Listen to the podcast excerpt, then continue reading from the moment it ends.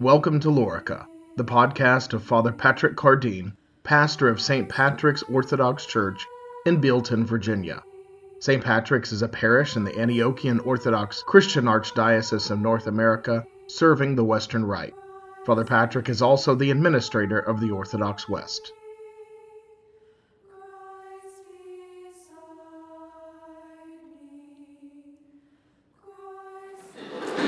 Remember, man, thou art dust, and to dust thou shalt return.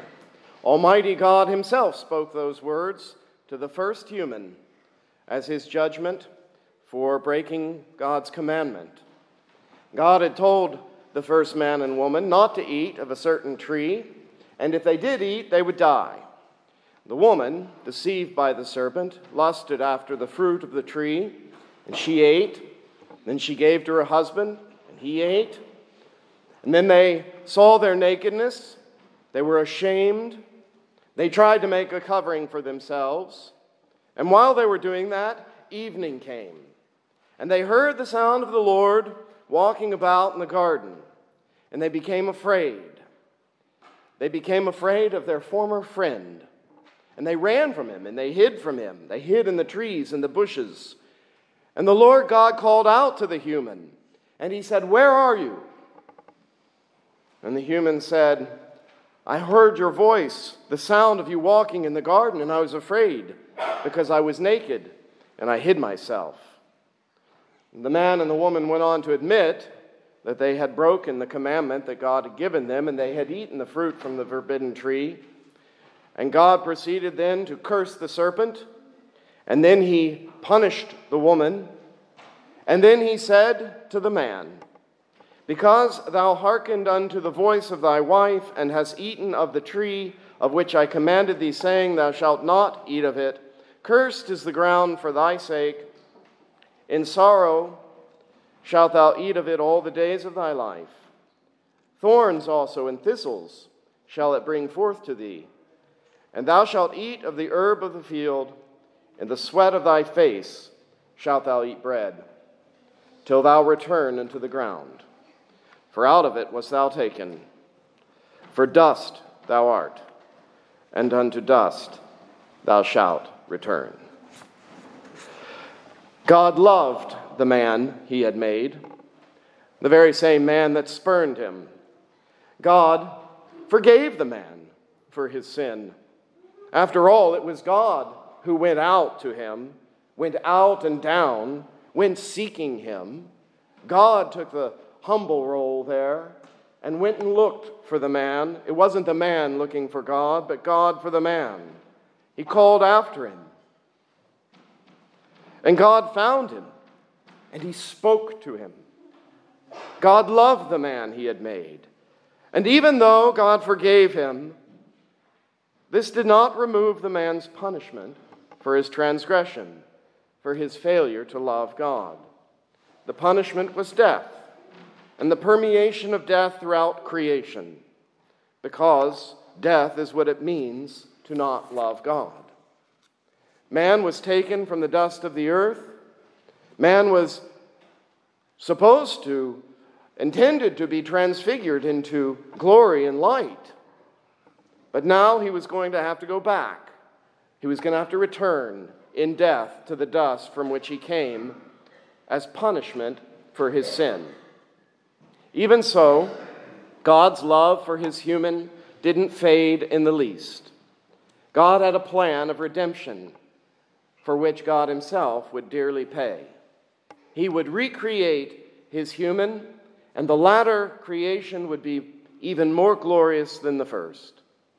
God's mercy and his forgiveness, God's love was as sure as ever. Even so, the man was still punished for his sin. The man still had to die. Reality has consequences. If this trip that we're on was all fantasy and make believe, mere theory, maybe we could have a flying unicorn in our life. Maybe we could have some idolatrous human who disobeys God and still enjoys the fullness of life in blissful union with God. But we're not in a reverie. And this is not make believe, this is real. And there are real particular consequences for real people who make real particular choices. Man would be saved, but first he would die, and he would only be saved through much tribulation and fire. Ever since the pronouncement of the sentence of death upon the first human, man has been using ashes to recall this universal and tragic reality. For instance, in the book of Esther, Mordecai, you remember, he puts on sackcloth and ashes when he hears of the decree of King Artaxerxes to kill all the Jewish people in the empire. Job also repented in sackcloth and ashes. Daniel, lamenting Israel's captivity, wrote, I turned to the Lord God, pleading in earnest prayer with fasting, sackcloth, and ashes. We heard tonight in Vespers about the story of Jonah after he preached conversion and repentance. The whole town of Nineveh proclaimed a fast, and they put on sackcloth, and the king covered himself and sat in ashes. And God repented of his destruction of Nineveh. Jesus himself rebukes Chorazin and Bethsaida for not repenting in sackcloth and ashes.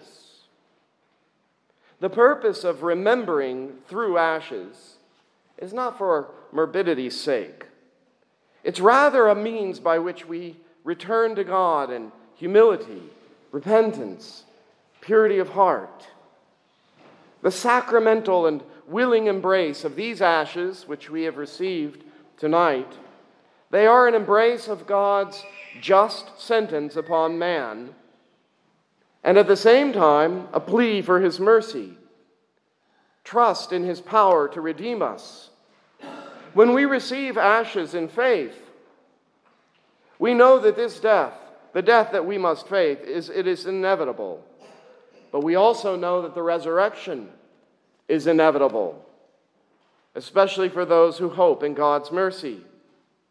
We embrace the ashes tonight in some paradoxical attitude of joy and sorrow, knowing that this death that we endure is a passing thing it is a thing that we must go through in order to live again. All will go back to the dust, just as God had said, but all will be raised again. All that are in the graves shall hear his voice, Jesus said, and they shall come forth, all. They that have done good unto the resurrection of life, and they that have done evil unto the resurrection of damnation. And what is it exactly that makes the difference of a, whether one will be raised to damnation or raised to the resurrection of eternal life? Well, one way of looking at it is that the difference lies essentially in how we receive these ashes on this night. Do we receive them in recognition of our sin, in desperate need for God? Do we receive them in repentance and faith in God's mercy? Do we receive them as an aid to strengthen us in the fight of faith, to bring us to a good end?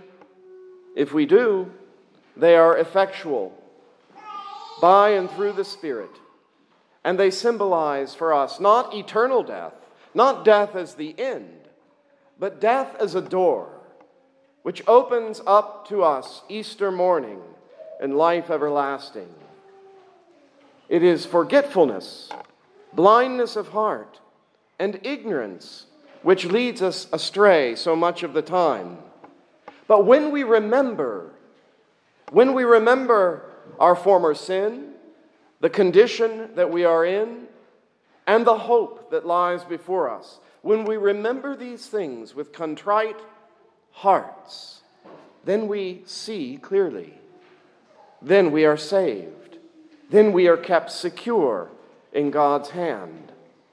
A humble and a contrite heart God will not despise. These ashes which we have received tonight, they began as palm branches from last Palm Sunday, symbols of triumph and joy. These ashes, just like our bodies, will be restored once again into triumph, triumphant palms May we receive them tonight and may they ignite in us hope and joy, sort of a bright sadness as we mourn for our sins, as we engender within ourselves contrite, repentant hearts this Holy Lent. May we also be filled with a, a brightness, a joy, knowing that these will bring us to Christ. If we are joined with Christ in death, we will live with him and we will have joy beyond measure. In the name of the Father, and of the Son, and of the Holy Spirit. Amen. You have been listening to Father Patrick Cardine, pastor of St. Patrick's Orthodox Church in Bealeton, Virginia. This has been a production of the Orthodox West.